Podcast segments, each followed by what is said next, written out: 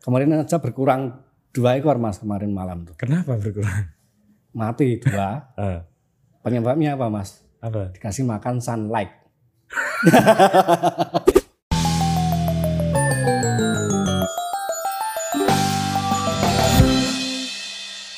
Halo, ketemu lagi dengan saya Putut EA, Kepala Suku Mojo dan bertamu seru kali ini jauh atau masih ke Bantul menem- menemui eh, laki-laki kelahiran Pundong, pelukis ternama Mas Urjiman. Halo Mas. Halo. Waduh. Masuk. Masuk. Mas Rujiman ini salah satu perupa yang sedang hits, sudah lama hits sebetulnya. Dengan karya-karyanya yang khusus objeknya itu ikan koi.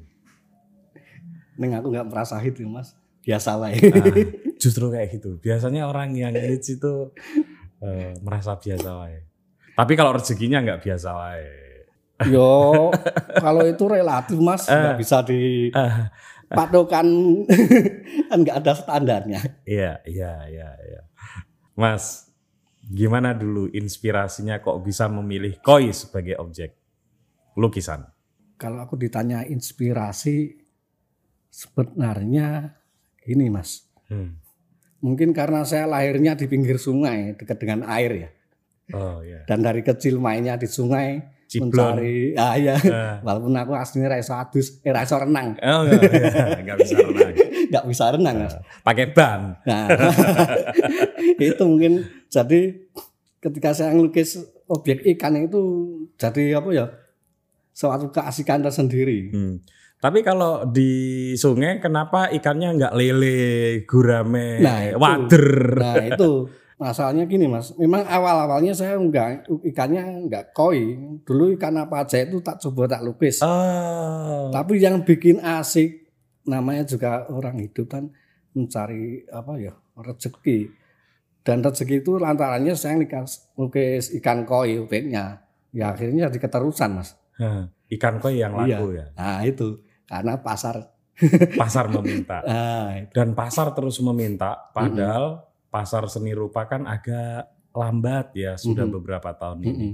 Tapi pasar orang yang membeli lukisan koi stabil. Nah itu. Kira-kira kenapa ya mas? Tahu nggak? ada apa eh, pemahaman bila eh, objek ikan koi itu kan membawa keberuntungan atau hoki mas. Oh. Tadi menurut orang-orang Tionghoa, Mm-mm. orang-orang Cina itu kan katanya itu sebagai apa feng shui atau gimana. Jadi semua ada simbolnya, Oh.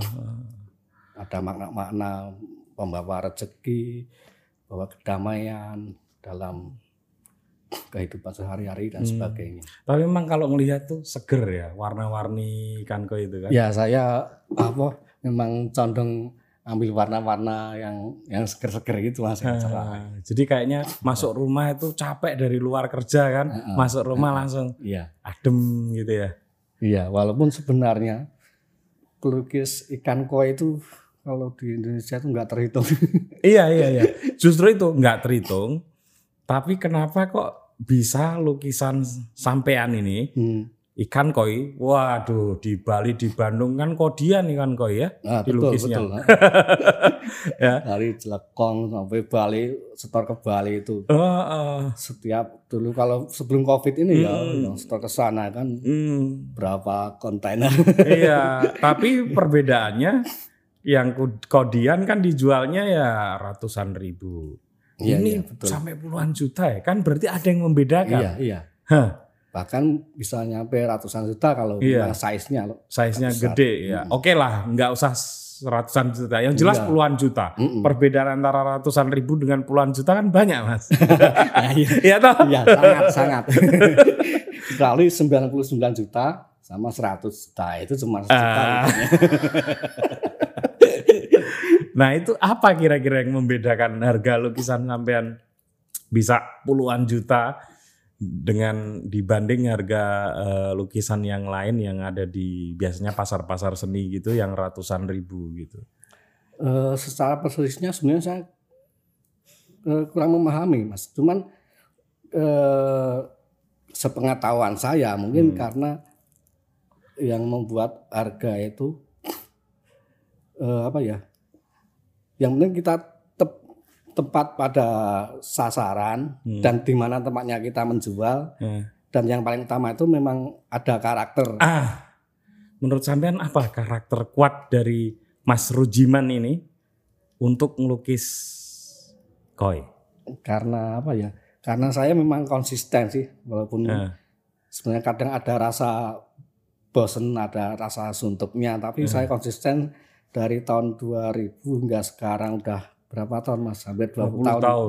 20 tahun saya melukiskan koi kan. Oh, oh, oh. Nah, kan secara tidak langsung itu secara otomatis karakter kan terbentuk. Hmm. Apalagi saya mulai dari tahun 2011 di situlah saya awal mula pakai teknik pisau palet impasto. Iya, tebel-tebel Nah, gitu. ya di situlah Ini saja modalnya sudah gede ya. ya lumayan. Modalnya tidak cukup sejuta tidak satu cukup lukisan. ini. Iya. Oh, ini apalagi pakai pakai Iya. apa? Tintanya, catnya itu Iya, cat. cat mahal ini Mas Iya. Rujiman ini pakai. Ya paling kan satu lukisan modal kurang lebihnya 2 juta untuk ukuran Hmm, sekian. belum tenaganya dan kreativitasnya. Iya. Mas, kalau ngelukis koi misalnya, Mhm. itu sampean punya koi nggak sih? Ada mas. Saya Banyak. pelihara di bawah. Enggak enggak banyak. Banyak. Kemarin aja berkurang dua ekor mas kemarin malam tuh. Kenapa berkurang? Mati dua. Eh, Penyebabnya apa mas? apa? Dikasih makan sunlight. Siapa yang ngasih? Malam-malam istri saya ngambil. Karena bungkus sunlight dengan bungkus makan ikan koi ini warnanya sama-sama hijau. Oh. Dia nggak melihat, cuma ambil aja langsung disok gitu. Loh, sunlight udah terlalu banyak mas. Eh, Ya udah menjadi lautan busa itu kalau ikan saya epek, epek, epek, epek. Malam-malam saya panggil temen eh, untuk ngurus itu. em, Tapi dua nyawa tak terselamatkan. Iya, iya, iya. Ya udah masuk penggorengan mungkin. Tapi bukan saya, saya nggak tega mas, makanya tega lah. doyan sama sekali. Ya, ha- eh, hajatnya, hajat hidupnya dari situ, Iya. masa dimakan? Makanya saya selama ini nggak pernah anu, Hmm. berapa kali saya kan koi saya mati itu belum pernah saya ini. Mas Rujiman ini menarik eh, teman-teman karena beliau ini lulus dari SMSR Heeh. ya eh, seni rupa lukis ya Iya, seni lukis. eh, seni lukis tapi nggak langsung jadi pelukis kan? Enggak mas. Ya bisa ceritakan dulu gimana awalnya setelah lulus?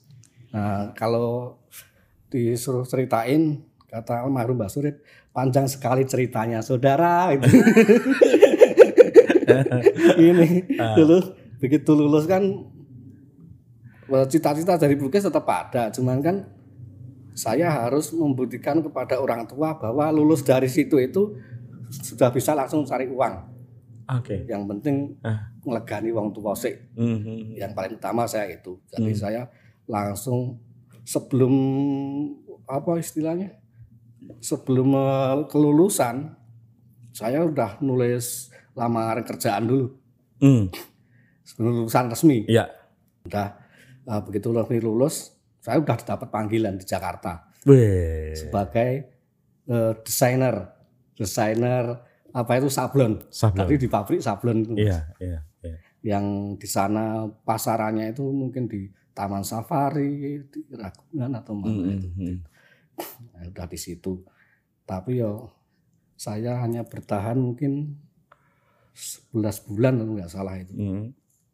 Karena ya tahu sendiri lah kondisi Jakarta waktu itu gaji satu bulan 100 ribu. Satu bulan Satu bulan. tahun 95 Lima. Akhir. Itu saya pertama masuk Jogja. Hmm. Uang uang bulanan saya 75.000 ribu ya.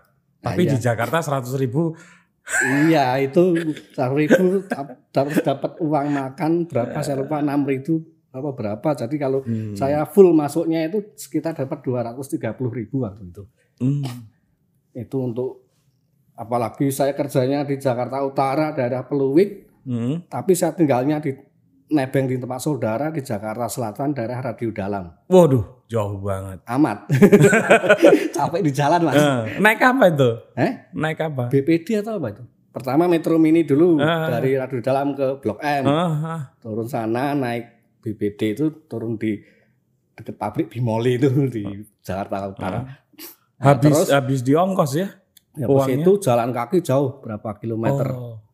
Kalau pas lagi capek naik ojek, ojeknya pit onto. Bayar seribu, kalau nggak 500 saya lupa. Aha. 11 bulan di situ. Mm-mm. Terus Itu belum kalau banjir air pasang. hmm, rob ya. Iya, itu kan pagi air datang banjir, nanti sorenya ngalir ke sana bolak-balik. Habis dari situ 11 bulan terus ke mana mas? Saya melukis di kanvas juga, teman ya ikut orang cari. eh, jadi saya sebagai karyawan pelukis ada beberapa di situ, cuman hanya bertahan dua minggu mungkin karena saya nggak dapat apa-apa, Hah. cuma dapat caci-caci terus, nggak dapat uang, ya udah Dapat keluar. apa? Dapat apa? Caci-caci. Ya dicaci-caci, wah ini kurang gini gini, oh, Oh, dicaci maki. Ya. Ah. itu tadi jadi yang perang mulut terus ya itu tadi masa dua minggu saya cuma dikasih tiga puluh ribu atau berapa itu Aduh. harus cari lagi Ah. dapat di waktu itu kerjanya di jembatan tiga saya ingat saya Hmm. masih Jakarta Utara nggak jauh dari itu pindah di eh, mana itu Cengkareng dapat di Hmm. Cengkareng wah ini anu dapat kerjaan di kaca anu tuh saya disuruh Lukisan kaca. Ah, lukis grafir. Grafir ya. grafir sandblasting perjanjian burungan kok ini nggak ada kerja kerjaan terus udah anu kamu ikut sopir aja ngenai oke. Oh, pernah ngenai sopir. iya saya jadi kena sopir. Hmm. antar barang-barang itu. Ah. dilaporin sama supirnya ini Rujima kerjanya cuma tidur Tapi bener emang tidur. iya jadi tahu-tahu sampai tempat tujuan tahu-tahu lagi sampai tempat kerja lagi Ah. nah, ngantuk mas Ah, ya, sentur seniman. Iya. Sopirnya miso-miso itu.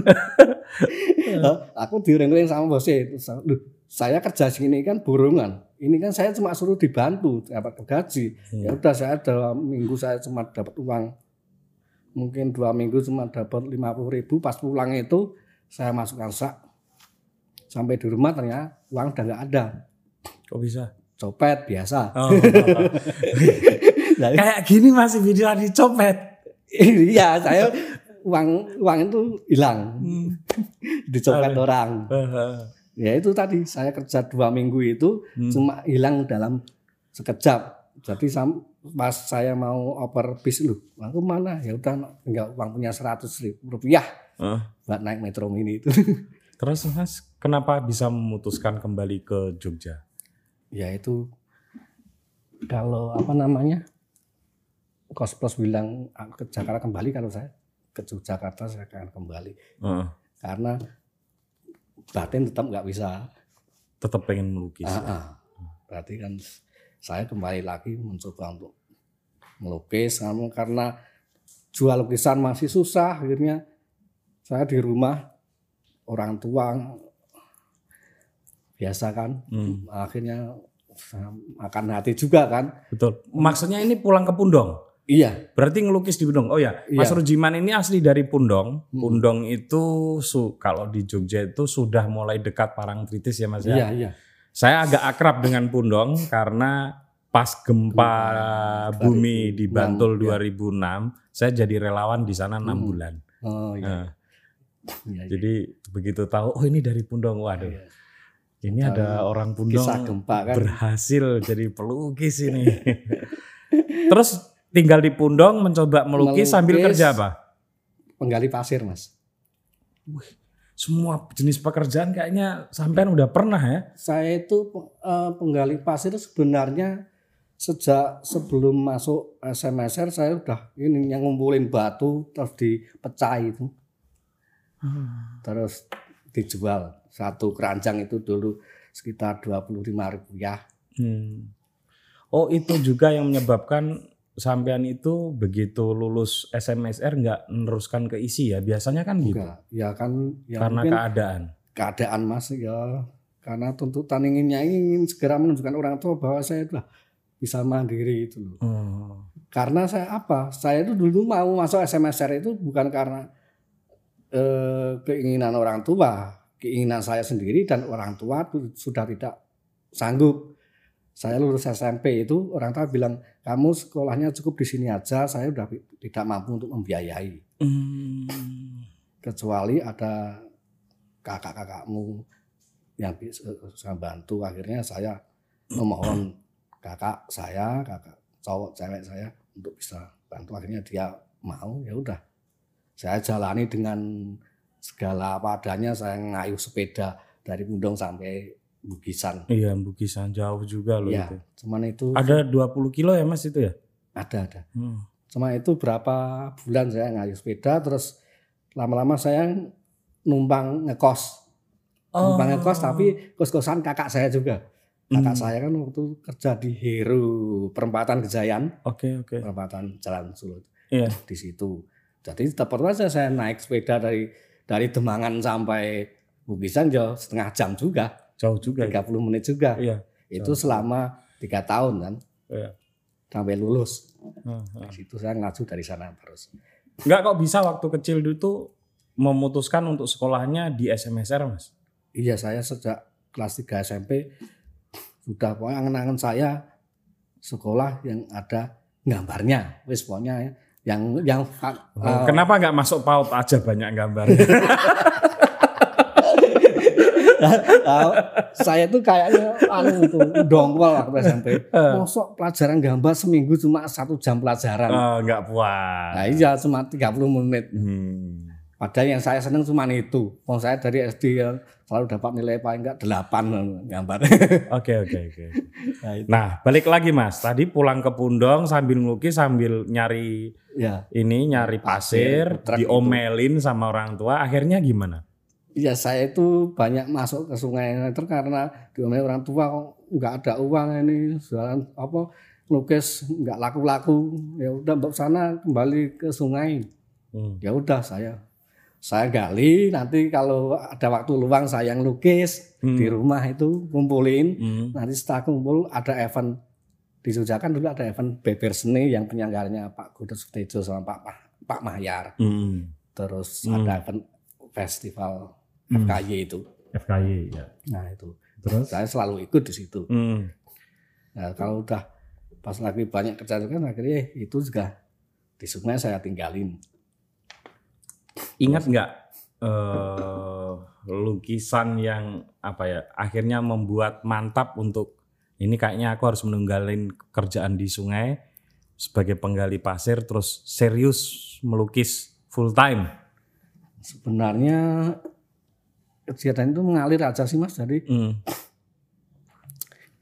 kan ada namanya juga ada pas lagi ramai, ada lagi sepi ya Nah. kadang tuh. Tapi saya cuma yakin aja saya pasti bisa akhirnya ya sedikit-sedikit akhirnya tetap ini mas jalan. Tetap jalan. Apalagi saya akhirnya kan lama-lama banyak relasi, banyak ini. Saya diajak pamer aja kemari, kadang dulu di TVRI, di Hmm. Magelang, di mana itu sama Pak Godot itu yang Hmm. yang membimbing saya Hmm. Hmm.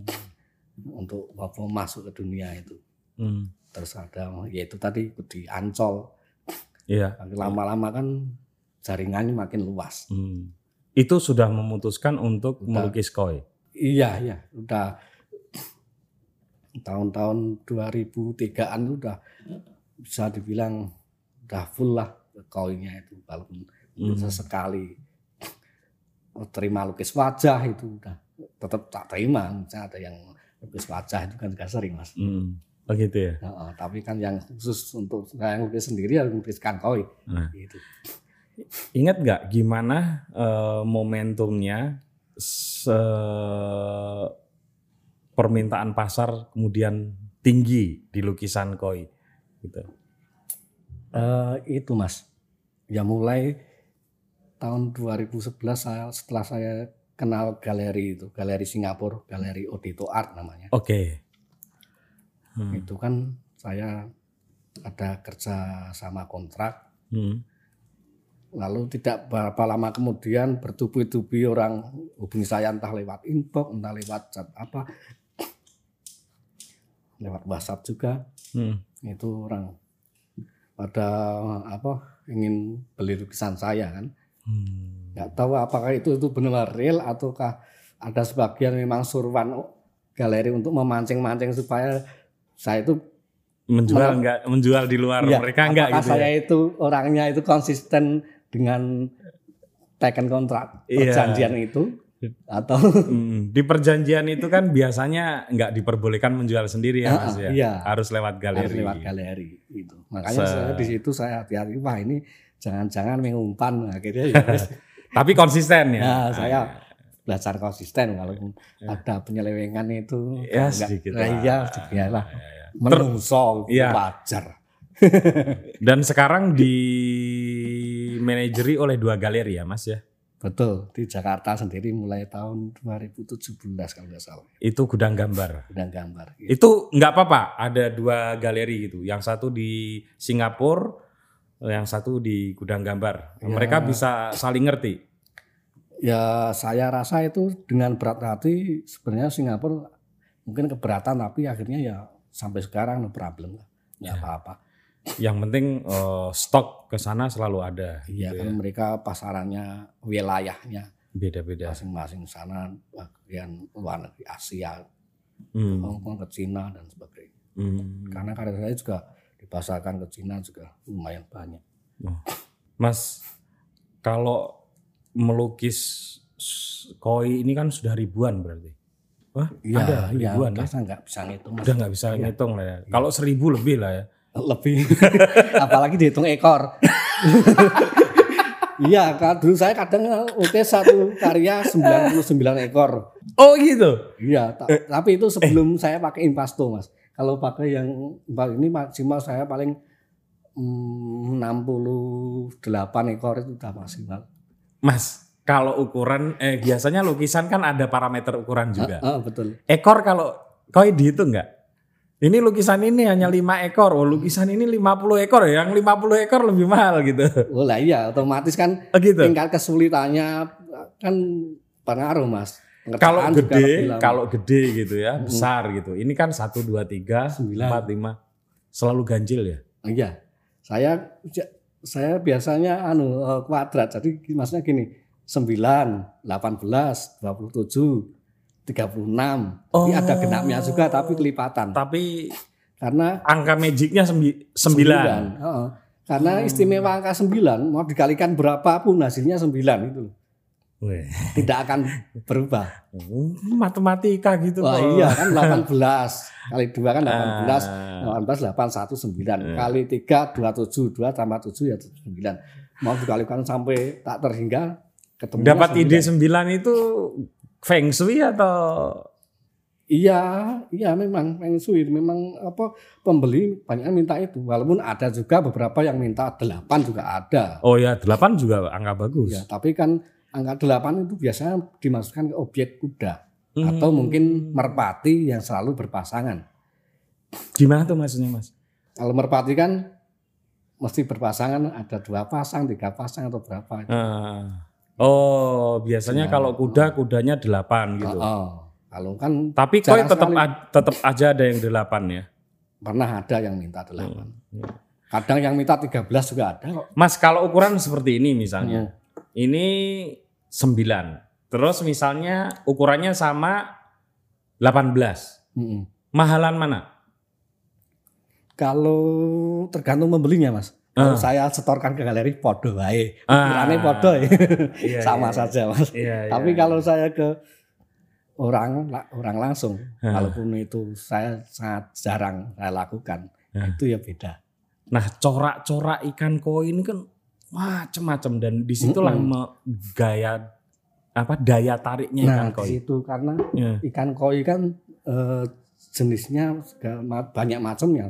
Ada kohaku, ada eh, kimas, ma- segala macam. Saya sekarang udah nggak hafal. Dulu aku sempat lumayan hafal lah nama-namanya itu. Hmm. Tanco kohaku, ada kinggirin, ada osawa dan lain sebagainya itu. Itu gimana tuh? Eh, apakah sebelum melukis motret dulu atau memperhatikan Ya kan- ikan corak ini dulu gitu? Kalau zaman sekarang kan kita nggak kesulitan mas, kita buka Google, terus di situ tersedia segala macam. jenis-jenis koi, apalagi masuk ke komunitas. kan. Oh. Artinya anu ya, ada ada referensinya. Ada referensi Hmm, hmm, oh, hmm. koi secara asli, jadi Hmm. kita nggak sembarangan. Kan ada yang ikannya, kalau ikan-ikan yang biasa, yang jelek-jelek ya, mending nggak usah dimasukkan. Tapi ingat nggak mas, sampean pernah bikin karya ikan koi yang setelah kiamat itu? Oh itu sebenarnya itu anu. Itu gimana tuh imajinasinya? Bisa ceritain? Oh yang ini apa? Saya dulu ngasih itu sebenarnya bukan ikan koi, tapi memang ikannya imajinasi sih. Oh, bukan Walaupun- ikan koi ya, ikan imajinasi. Imajinasi jadi, tapi imajinasi itu sebenarnya saya eh, deformasi ikannya. Hmm, hmm. Ada pernah bikin koi, dasar ikannya koi, saya saya deformasi jadi dengan bentuk sedemikian rupa. Yang memang saya pernah lukis seri itu, seri seri itu jadi Ikan setelah kiamat. Oh, Iya, iya ya kan? kan dulu kan pernah ada Kiamat apa 2012 bisa- itu ya? Iya, itu iya, akhirnya saya bikin anu apa imajinasi ke sana bikin yang agak serem-serem masih ada satu Oh masih ada ya? karya itu di antaranya itu yang lain udah masuk Oh. masuk ke pembeli Iya, iya. nah, tersisa satu ini Sekarang berarti nggak kesulitan untuk menjual lukisannya mas ya? Iya. Dulu kan saya bikin seri itu kan ada paling saya cuma bikin 10 biji itu berapa Hmm. lukisan.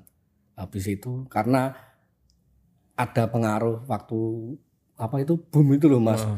Podong yang kumpul rara atau gimana Hmm. saya kurang paham. Nah, itu nggak ikut ya? lah, Booming hanya kecipratan. lah ya itu saya kecipratan karya-karya itu. Oh karya ini. Oh, oh, karya itu saya ikut-ikutan bikin akhirnya ya Iya. ada galeri yang mau nampung juga. Enggak maksud saya sekarang ini kan agak seret tuh eh, industri lukisan. Mm, mm, mm. Hanya pelukis-pelukis tertentu lah yang Betul, masih betul. bisa menjual karya. Mas Rujiman ini termasuk orang yang nggak kesulitan kan untuk menjual lukisan. Ya syukur alhamdulillah. Hmm. masih jalan. Walaupun memang ada sedikit berkurang itu udah hal wajar sih. Ya, iya. Apalagi untuk ke arah luar negeri kan ada lockdown, ada segala macam. Iya, iya. iya. Otomatis untuk mau mengirim barang ke sana juga Oh, oh, oh. agak kesulitan jadinya.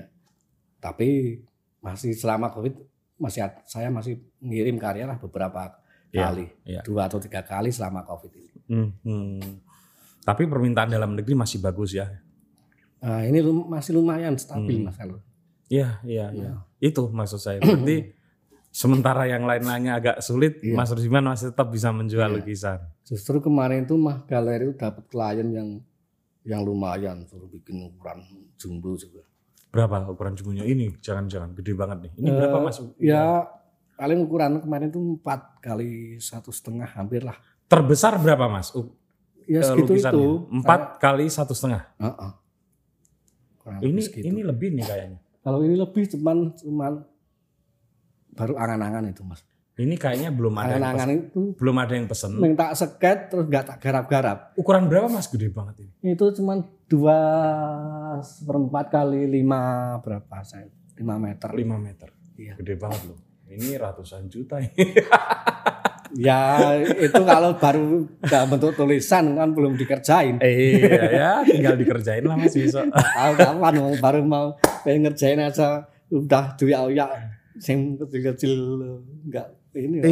Sekarang aja. Oh, Udah kehabisan tenaga ya. Nah, iya. Punya berapa kru Mas sekarang? Sekarang saya krunya satu aja cukup Mas. Satu, nyepam Iya, ini apa? macam. Heeh. Sama Bikin-bikin apa? apa? eh, dasaran ya. dasaran ya, masukin dasaran.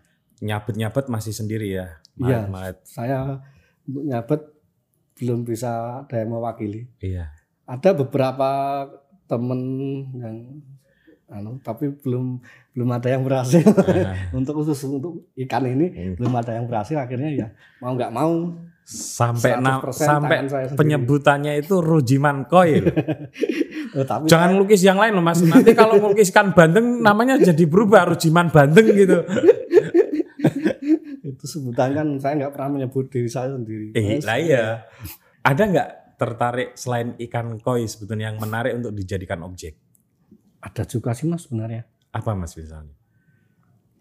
Itu sebenarnya kan dulu juga saya pernah nukis ikan-ikan laut, bikin taman-taman laut gitu. Oh, yang kayak di Pemandangan akuarium. Iya. Oh, Gitu. oh.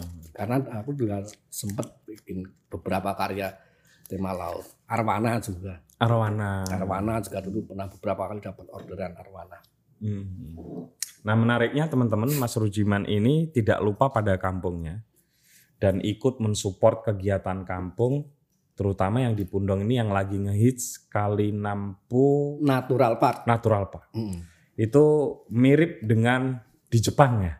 Konsepnya gitu ya. Ya sebenarnya Gimana? ini ide dasarnya dulu kan ada teman di kampung itu jalan-jalan di daerah Jawa Timur entah di Malang atau gimana. Di Malang tuh. Nah, itu Hmm. heeh, itu lihat kok di sana konsepnya juga Jepang kan. Wah ini enak. Kayaknya kalau saya terapin di kampung cocok. Akhirnya musyawarah pemuda-pemudi di situ. Eh, Ya oke lah dibikin konsep Jepang. eh. Ya udah karena bunga-bunga enceng gondok yang Enceng gondok. bermekaran itu bagaikan bunga sakura yang berguguran lontok. Tapi berhasil loh. Banyak sekali orang datang ke sana. iya itu lumayan mas. Kalau hari Minggu itu hari hasil jualan tiket, tiket kan cuma 3000 mas. Mhm. Parkir gratis, Oh parkirnya di Kali Nampu gratis ya? gratis. Hmm. Mau mobil, mau motor, sepeda gratis semua. Hmm. Masuk cuma 3000 Paling nanti kalau ingin yang selfie-selfie dengan gaya baju kimono, Hmm. mereka harus sewa 25.000 dalam waktu setengah jam. Itu pemasukannya Payungnya sukarela. hmm. Terus pemasukannya berapa itu? Kalau hari Minggu itu kadang 10 11 juta. Itu dikelola Kalau oleh hari biasa rata-rata 2 juta, 3 juta. itu hari dikelola oleh anak-anak muda kampung. Iya, pemuda pemudi. Hmm. Terus nanti hasilnya masukkan kas. Kalau yang tahun kemarin ada sisa itu kita sambungkan sumbangkan ke daerah Gunung Kidul. Kita pasukan beberapa tangki air pas kemarau kan. Iya pas kemarau. Sana butuh air kita store air ke sana. Luar biasa ini teman-teman. Terus eh, untuk kampung sekitar ibu-ibu janda-janda ya maunya fakir miskin. Di fakir miskin di Pundong, seluruh Pundong ya mas. Enggak ya di, di kampung Di ter- yang terdekat dulu Pak. Kampung terdekat dulu. Iya. Hmm. yang terjangkau dulu. Hmm. Yang lain untuk mengembangkan anu tempat itu. Tapi properti. efek efeknya bagi warga kampung kan bukan hanya uang tiket kan, Iya. tapi juga makanan, minuman. Nah, ada beberapa ya kurang lebih ada 10 atau 11 jual makanan Hmm. kuliner di sekitar kan. Belum lagi lumayan. yang bekerja di situ, serapan tenaga kerjanya gitu kan.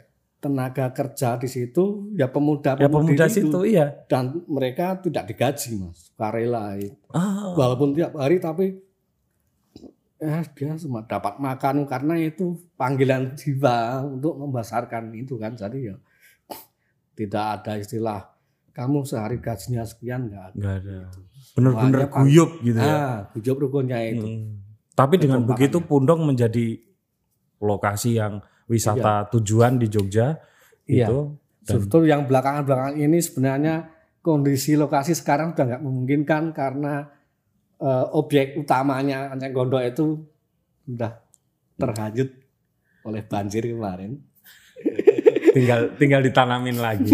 nggak bisa mas Gak bisa ya? itu kan tumbuh sendirinya Eh, lah dulu kan pernah ada banjir, terus ada lagi kan enceng gondok. Harus Yang- ditunggu. tunggu musim kemarau depan Oh. karena itu musiman kalau Mhm. kalau musim hujan dan banjir udah datang hilang Oh, berarti itu paling bagus sebetulnya kalau kita datang ke sana di musim kemarau ya, Mas ya? iya karena Hmm. tempat itu dibukanya juga pas musim kemarau ketika udah musim hujan seperti ini kok kondisi pemandangannya udah ini masuknya udah los pemuda di situ udah nggak mau anu mem- eh, menarik ongkos tiket nggak mau Hmm. Oh.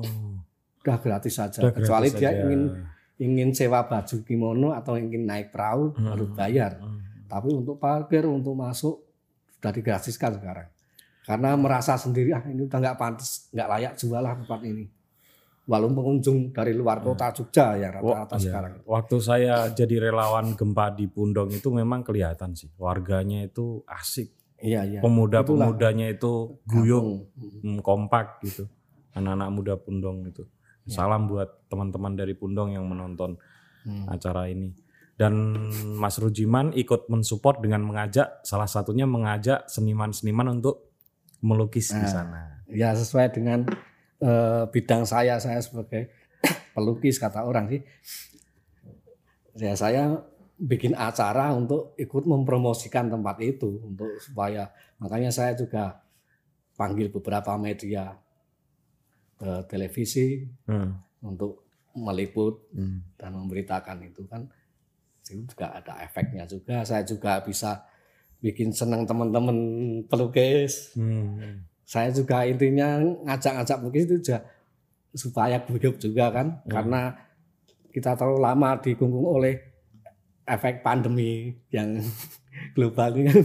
Juga pelukis juga ada pengaruhnya. Akhirnya ya saya usahakan ajak teman-teman supaya kita piknik visual Oh, piknik visual. Nah, itu. itu saya itu kan piknik visual yang kedua. Pertama kan saya diadakan di Mogiri sama Mas Kuat Hmm, di Silo itu ya. di Silo ya, Hmm. sama Mas Kuat dan teman-teman. Hmm. Itu, itu malah lebih banyak waktu itu pesertanya. Hmm. Dan saya juga selalu menyertakan teman saya Pantomir Mas SB. Andi SW. Andi SB. Eh, saya lihat tuh fotonya pura-pura dikena pedang. Nah, Anggar. itu, ya itu di Silo juga raja juga Eh. dua kali itu. ya, ya, eh, saya apa ya kita itu bukan nggak nggak berbicara materi atau apa yang Hmm. penting bagaimana eh, apa aktivitas seni itu terus tetap bisa berjalan bisa kondusif gitu Hmm. jangan sampai vakum kita saya pribadi untuk mencairkan suasana Ya. ya. Ngomong-ngomong Mas, pernah nggak terbayang akan seberhasil ini sampean sebagai seorang perupa?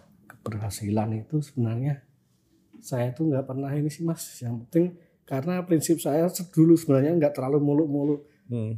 ah yang penting aku bisa hidup layak lah dari hasil karya saya itu Hmm. dan dulu saya juga nggak mimpi kok saya bisa sampai bisa bikin rumah apalagi Punya mobil, nah itu tabungannya banyak. enggak enggak.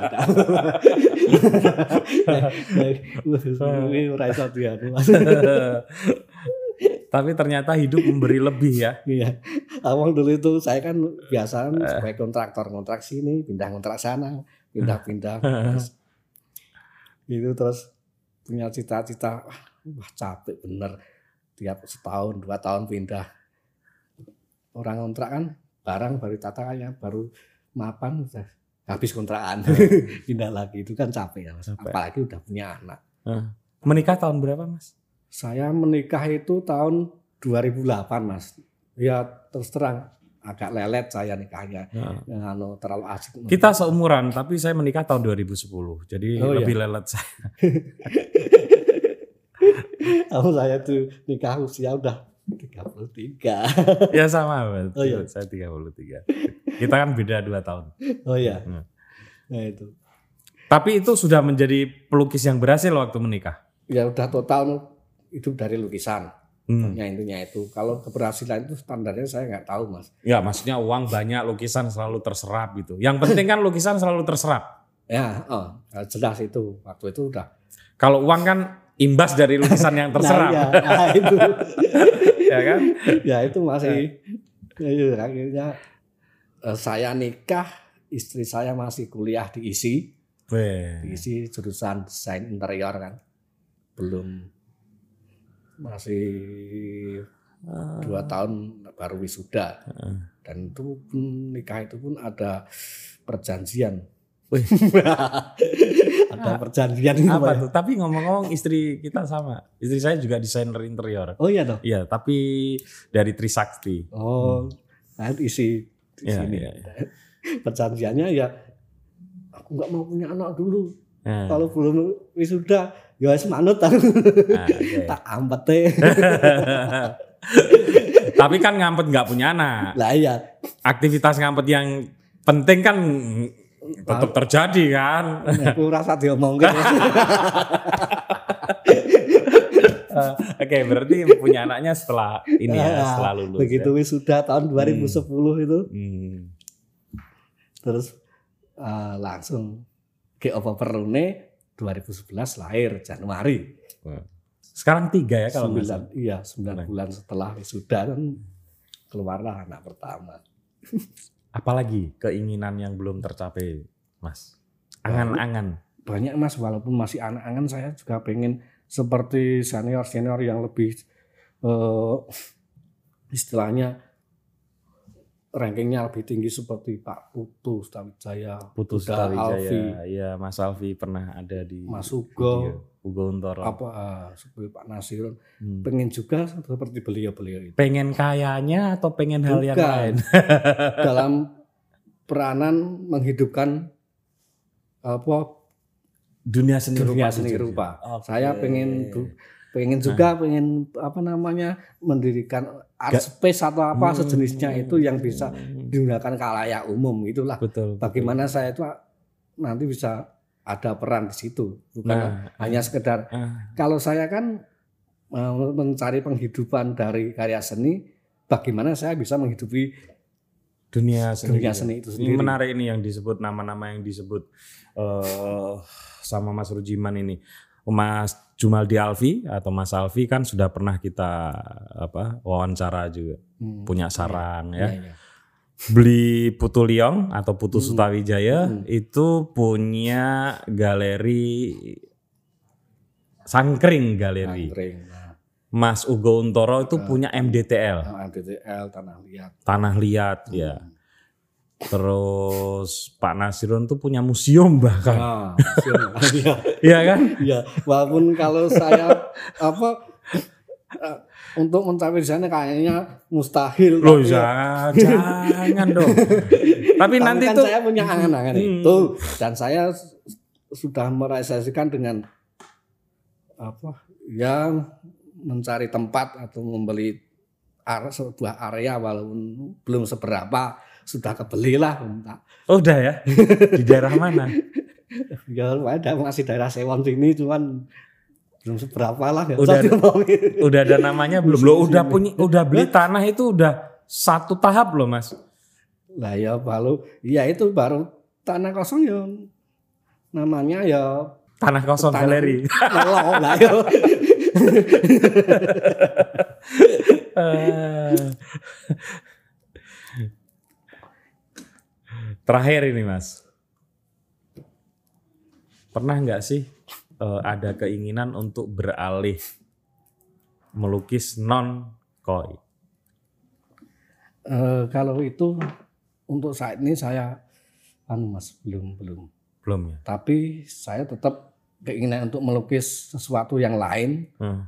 Mungkin walaupun masih ada bau-bau konya tetap ada Mas. Hmm.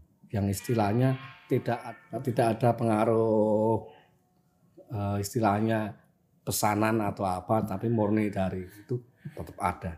Saya ingin menyempatkan waktu untuk melukis benar-benar pure dari Hmm. ide tidak terpengaruh dari segala macam. Hmm. Tapi kan itu pasar. bisa dilakukan sekarang juga kan kalau punya waktu luang. iya iya Hmm. iya iya bisa juga sih. Tapi ada ya keterikatan secara psikologis dan mungkin spiritual Anda dengan ikan koi itu sendiri.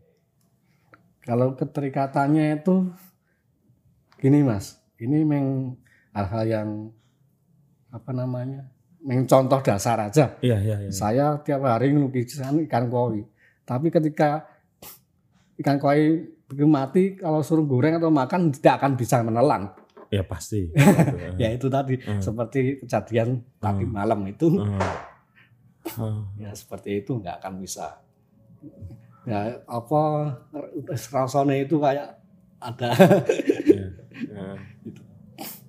udah udah menyatu dalam apa jiwa apa istilahnya Iya. sing rada- Pernah mimpi ikan koi nggak? justru saya mimpinya yang bertubi-tubi itu sebelum saya ini mas sebelum saya kerja kontrak sama galeri Oh. itu berapa malam saya itu mimpi entah itu naik ikan koi entah itu di sungai yang besar itu penuh dengan ikan koi ya. Oh. itu jadi saya seperti dibanjiri ikan koi justru Oh. saya sebelum ke mendapat pasar secara pasti I- iya, iya, iya. Iya. Mungkin itu isyarat dari langit ya Mas ya.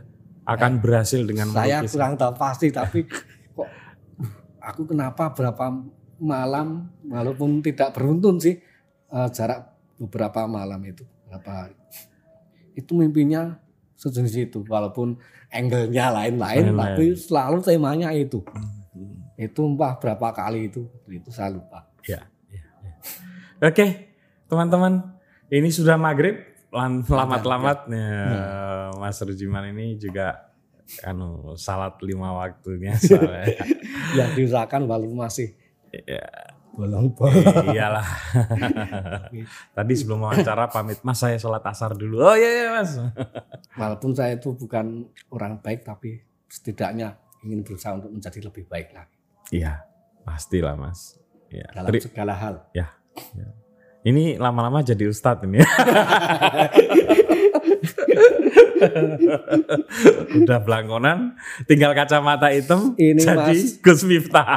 Sebentar-sebentar Iya, iya. Iya, saya ini belum tak omongin ya. Saya iya, iya, pakai anu kostum ini kan Eh. untuk eh, memberi penghormatan eh, bila sungkawa terhadap Ki Dalang Seno Nugroho.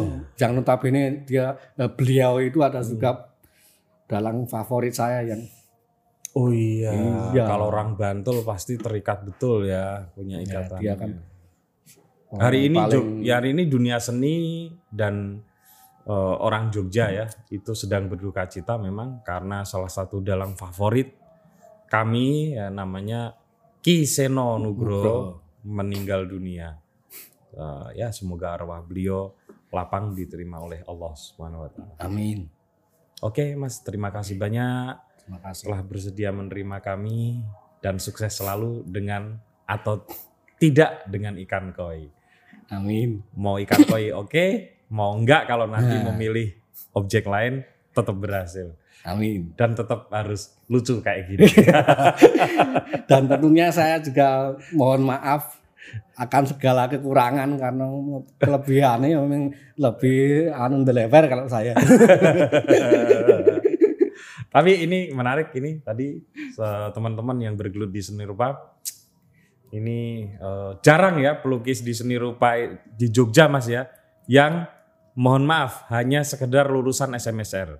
Iya. Biasanya kan yang lukisannya mahal itu mungkin nggak perlu lulus sih dari isi tapi biasanya tetap pernah Ya, kuliah di isi. Ya, betul. Terus nanti nggak lulus, drop out gitu ya. Tapi biasanya selalu mencicipi isi seni lukis. Tapi Mas Rujiman ini membuktikan berbekal SMSR, keteguhan hati, dan pintar mencari objek, ya lukisan walaupun harus satu bangun. dengan seluruh sejarah jatuh bangunnya ini sekarang berhasil sekali dalam keadaan kondisi industri seni lukis yang agak kurang bagus. Mas Rujiman karya-karyanya masih tetap laku di pasaran. Mantap. Sampai ketemu lagi di eh, bertamu seru selanjutnya. Kita akan agendain lah karena banyak permintaan eh, teman-teman seni rupa untuk diliput. Sampai ketemu.